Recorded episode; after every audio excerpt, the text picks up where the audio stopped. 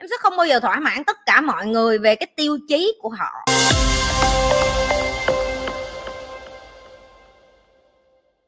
sự khác biệt giữa việc là yêu bản thân mình và ích kỷ là gì chị ừ. là vì em hay bị gia đình em nói em là em ích kỷ quá gia đình em nói em dạ. ừ.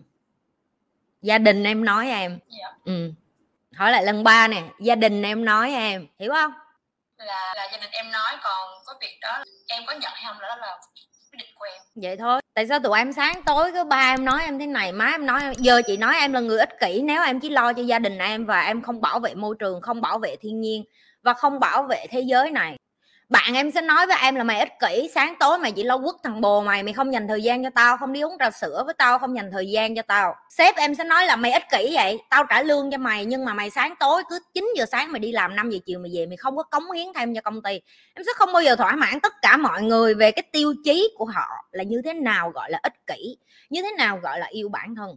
Đối với chị self awareness hay còn gọi là nhận thức cá nhân của em phải đủ cao để biết được là mình đang nói cái gì nếu cái câu em nói ra là à gia đình em nói, nó không phải của em.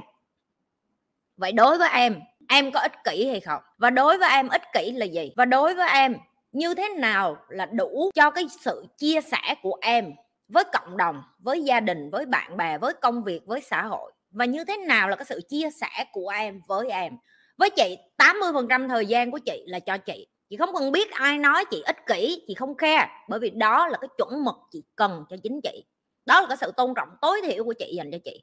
20% còn lại, chị sẽ dành cho cộng đồng, chị sẽ dành cho con chị chị sẽ dành cho bạn bè chị chị sẽ dành cho công việc của chị chị sẽ dành cho những cái điều mà ngoài kia người ta cần 20% thời gian của chị. Nhưng mà 80% còn lại, chắc chắn nó phải dành cho chị. Bởi vì em phải tính một ngày em chỉ có 24 tiếng, em đã phải đi ngủ 8 tiếng rồi. 8 tiếng đó em đi ngủ, nó cũng gọi là dành cho em đó. Tại vì nó là cái recharge, nó làm cho năng lượng của em khỏe lại. Rồi trừ 8 tiếng một ngày ra, em còn lại 2 phần 3 của một ngày.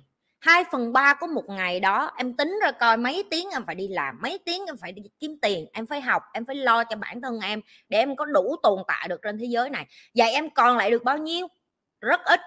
Cho nên 2 phần 3 thời gian của em trong một 24 tiếng một ngày đó, chắc chắn nó phải dành cho em.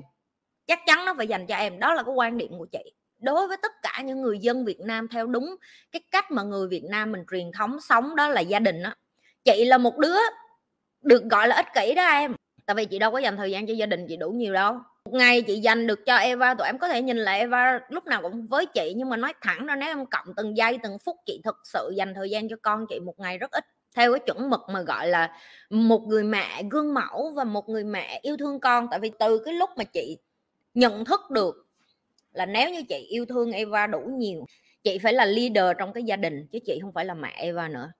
Và đó là một trong những cái quyết định khó nhất của chị để mà tách biệt giữa việc làm mẹ và việc làm một cái người giống như là lead, dạy, mentoring, dạy cho con của mình. Một ngày nào đó Eva sẽ hiểu đó là tại sao chị không thể nào mà dành thời gian nhiều với Eva như những bà mẹ khác.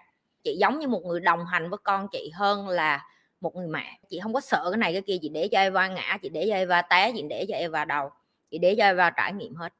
Nhưng theo chuẩn mực của ngoài kia chị như vậy đâu phải là một bà mẹ gọi là thương con đâu em. Tao quăng con tao ra đường mà, tao để cho con tao nó làm gì nó làm mà. Hôm qua nó còn nói chuyện gì như, chị như nói, nó than, nó kêu là mẹ con không có muốn đi học mà con vẫn phải đi học. Cái chị kêu, ok, con ở nhà đi, nó ở nhà ba bốn ngày rồi đó, sáng nay nó mới đi học lại. Chị cho con chị nói vậy ở đâu ba má mày tao thách mày luôn á, mày nói chị ba má mày cho vậy. Tất cả những cái gì mà em nghĩ là ích kỷ, hoặc là tất cả những cái gì mà người xung quanh em nói là ích kỷ á, nó đến được cái hệ thống niềm tin của họ và em muốn lấy hay không đó là tùy em. Chị cũng phải chống chọi với cái điều đó rất là lâu để mà chị chấp nhận được là ích kỷ à ngày mai chị chết, có ai đi xuống cái hòm đó nằm chung với chị, đóng cái nắp hòm đó chung với chị hay không, hay là một mình chị? Chị luôn hỏi chị cái câu đó. Thậm chí là con của chị. Ngày mai nếu chị chết, em nghĩ Eva nó sẽ nhảy vô cái hòm, nó đóng hòm đó, nó đi xuống địa ngục với chị hả? Không có không có đâu em chị đang tách biệt rõ ràng cho tụi em hiểu là identity. Identity tức là nhận diện cá nhân của em không liên quan gì đến chuyện ba má xã hội ông bà cô gì chú bác nói với em là ích kỷ hay là không ích kỷ hết. Chị hỏi ngược lại với em đối với em yêu bản thân là cái gì? Yêu bản thân là dành thời gian cho bản thân nâng cao những cái tư duy nâng cao cái khả năng và cái kỹ năng của mình để mình kiếm tiền và mình lo cho bản thân mình xong rồi mình lo cho những người xung quanh. Ừ, vậy thôi hả? dạ với lại lo cho cộng đồng nữa. vậy thôi hả không có sức khỏe lo được không? Dạ không. Em không tìm được cái purpose trong cuộc đời của em rồi em có mục đích để em thức dậy em sống mỗi ngày không dạ em đang tìm em chưa có tìm được. Thay vì dành thời gian để đi tìm cái đó thay vì để thời gian chăm sóc sức khỏe thì cái lũ trẻ của tụi bay lại rất rảnh đi quan tâm đến người khác nói mình là người như thế nào. Mày tự thấy vấn đề chưa vậy? Biết tại sao không? Tại vì drama nó dễ hơn ngồi nghe người khác nói về mình xong rồi mình ngồi mình buồn á nó dễ hơn là tự suy nghĩ coi là mình muốn cái gì. Tại sao trung thủy là là một phần dẫn đến bảo thủ? Trung thủy nó không phải là bảo thủ à em trời ơi mũi chị tự nhiên nó ngứa chị không biết tại sao xin lỗi đó.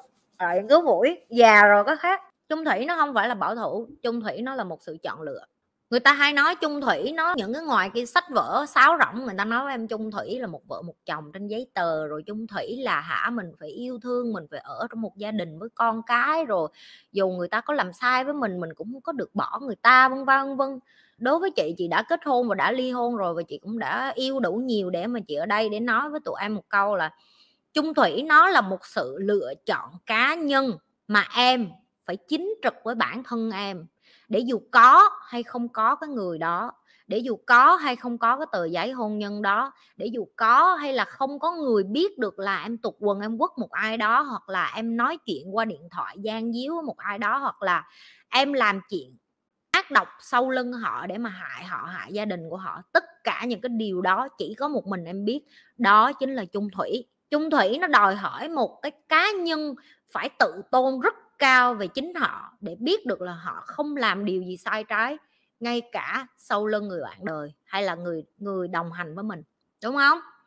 Bao nhiêu câu chuyện em nghe mỗi ngày có kết hôn người ta vẫn ngoại tình, phải không? Bao nhiêu chuyện em nghe mỗi ngày có kết hôn người ta cũng lừa vợ họ ký hợp đồng giả rồi làm hôn nhân giả rồi lừa tùm lum tà la thứ hết, lừa bạn đời của mình có khi rồi có gia đình ngoài kia. Ờ, hai ba cái gia đình có vợ bé, vợ nhỏ, vợ út, tùm lum tà la hết. Em phải hiểu rõ cái từ chung thủy trước khi em dùng nó. Và chung thủy không có nghĩa là bảo thủ. Bảo thủ nó mang cái tính chất ích kỷ. Tức là em cho em đúng và em bắt người bạn đời em theo ý em, đó đâu phải chung thủy. Cái đó là hai cái từ hoàn toàn khác nhau với nghĩa của nó cũng hoàn toàn khác nhau.